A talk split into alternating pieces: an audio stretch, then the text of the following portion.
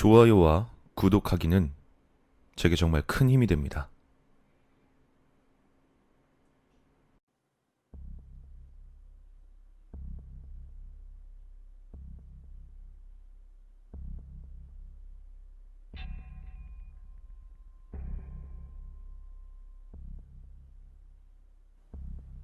국민학교 1학년 시절 우리 반엔 이쁘장한 여자아이가 있었다. 특별히 나와 친했던 아이는 아니었지만 어떻게 하다 보니 그 친구의 집에 놀러 갈 상황이 되었다. 우린 학교가 끝나자마자 그 아이가 살던 동네로 함께 하교했다. 그 아이의 동네는 작은 빌라들이 옹기종기 모여 있는 곳이었다. 그 집의 구조는 전형적인 90년대 초반 복도형 빌라로 각 층마다 연결된 계단들이 건물 한 구석 외부에 노출되어 지그재그로 연결되면서 중간중간 건물 벽에 가려진 구간이 있는 그런 형태였다. 그 건물은 3층 정도 되는 높이였는데 내 기억으론 그 아이의 집은 3층 가운데였다.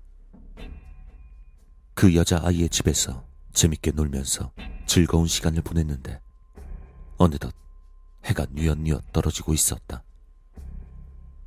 국민학교 1학년에게 오후 5시는 매우 늦은 시간이었다. 집에 미리 연락은 드렸지만 생각보다 많이 늦는 바람에 난 서둘러 인사를 하고 그 집을 나섰다. 서둘러야겠다는 생각을 한 난 계단을 몇 개씩 뛰어내리며 빠르게 내려갔다. 그렇게 몇 번씩 벽에 가려져 어두워진 구간을 지나가면서 신나게 층을 세고 있었는데 문득 정신을 차리고 보니 이상하게도 어두운 구간만을 헤매고 있었다.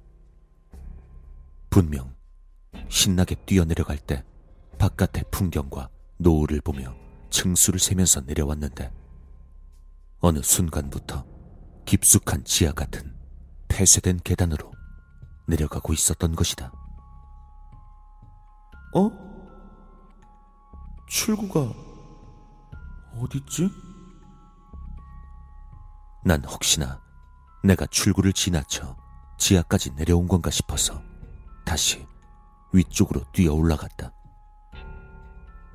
하지만 몇 층을 뛰어 올라갔음에도 출구는 보이지 않았고 그 어두운 계단만이 반복되고 있었다. 한참을 그렇게 올라가던 난 몇 층인지도 모르는 복도 끝 계단에 서서 어찌할 바를 모르고 두리번거렸다. 분명 해가 저문 것도 아닌데도 불구하고 현관문이 늘어서 있는 복도는 불 꺼진 밤처럼 어두웠다. 게다가 해질녘 동네의 풍경이 보여야 할 복도 바깥도 그저 어둠뿐이었다.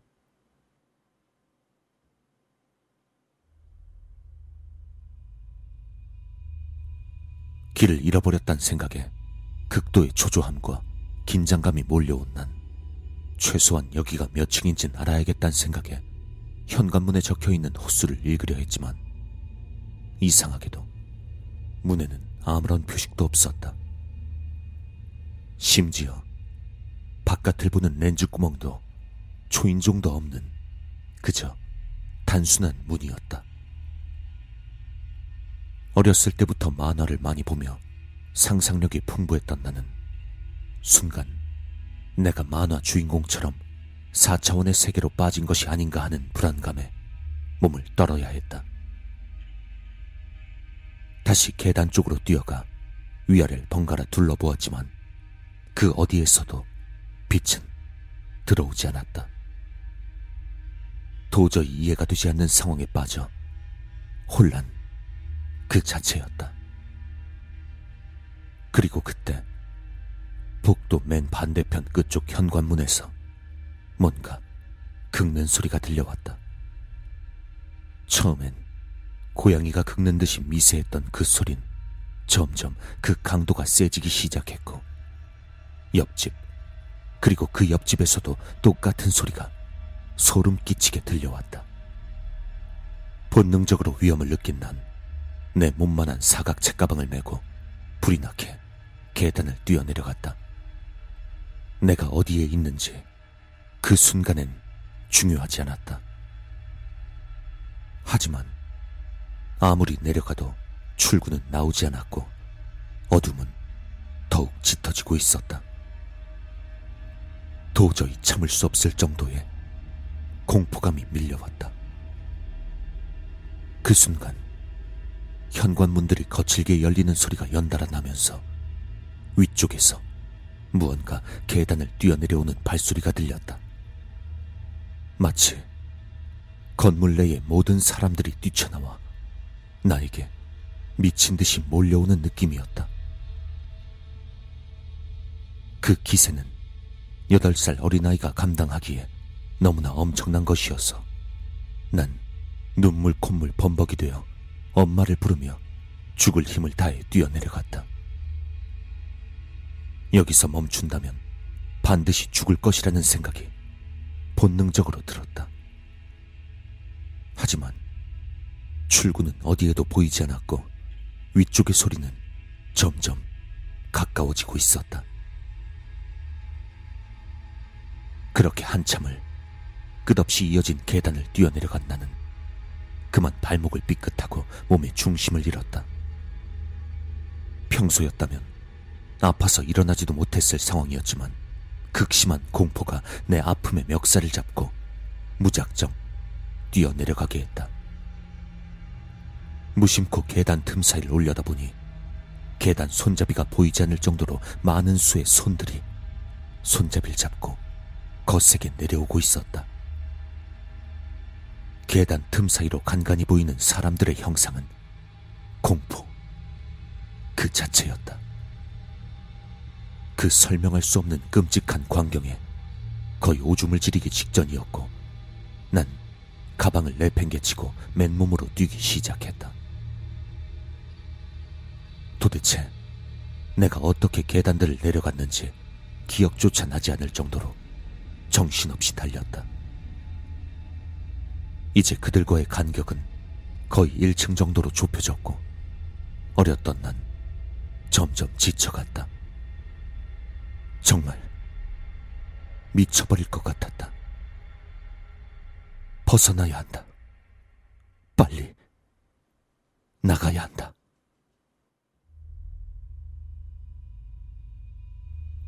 얼마나 뛰었을까?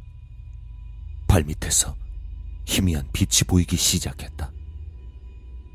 다친 발목에 충격이 전해지고 있었지만 신경 쓸 겨를도 없었다. 뒤를 돌아보지 않았지만 내 뒤통수 가까이 그들의 손이 있는 것 같았다. 마침내 그 빛 속으로 뛰어들 수 있었다. 주변의 풍경과 노을빛이 나를 비춘다. 먼지가 쌓인 차가운 바닥에 머리를 쳐박고 가쁜 숨을 몰아쉰 난 조용해진 주변 상황에 안도감이 들면서도 한편으론 쉽게 긴장을 놓을 수 없었다. 이곳은 아직 1층이 아니다. 바들바들 떨리는 몸을 겨우 가누고 뒤를 돌아봤을 때난 얼어붙어 버렸다. 외벽 때문에 어둠이 내린 계단에 생기 없는 창백한 사람들이 아쉬운 듯 손을 꼼지락거리며 나를 향해 팔을 뻗고 있었기 때문이다. 마치 빛으로 나갈 수 없는 듯 빛과 그림자의 경계에서 그 징그러운 손짓으로 나를 부르고 있었다. 그때 누군가 내 어깨를 흔들었다. 뒤를 돌아 올려다 보니 여자아이와 그 어머니였다. 나의 비명소리와 쿵쾅거리는 소리에 놀라 나오셨단 것이다. 무슨 일인지 묻는 아줌마의 물음에 난 거의 벙어리가 되어서 아무 말도 하지 못하고 품에 안겨 울 수밖에 없었다. 다시 계단 쪽을 바라보니 어느새 어둠 속의 존재들은 사라졌고 그늘져 있는 평범한 계단이었다. 그리고 그 계단 밑에는 아까 벗었던 나의 책가방이 나뒹굴고 있었다. 나는 아직도 3층에 있었던 것이다. 얼마 뒤 부모님께서 데리러 오셨다. 부모님께 엎혀 내려오면서 난 출입구 쪽 계단을 돌아봤다. 애당초 이 건물엔 지하로 가는 통로 따윈 없었다.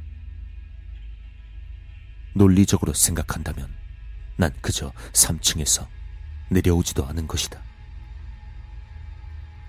분명히 계단을 내려갔던 나의 기억과 현실의 괴리감은 너무나 컸고 그 충격을 극복하기엔 꽤 오랜 시간이 걸렸다. 그 이후 그 동네엔 찾아가지도 않았고 특히나 그 여자아이가 몇 번이고 집에 초대했지만 한사코 거절했다. 그 어둠 속의 존재들과 지하인지 지상인지 몇 층인지도 모르는 공간들. 난 정말로 만화 속의 주인공처럼 우리가 사는 차원에 깨진 틈바구니에 잠시 발을 들여놨던 것일까? 아직도 그늘진 계단을 볼 때면 그 존재들이 어디선가 나를 향해 손짓하고 있는 것 같다.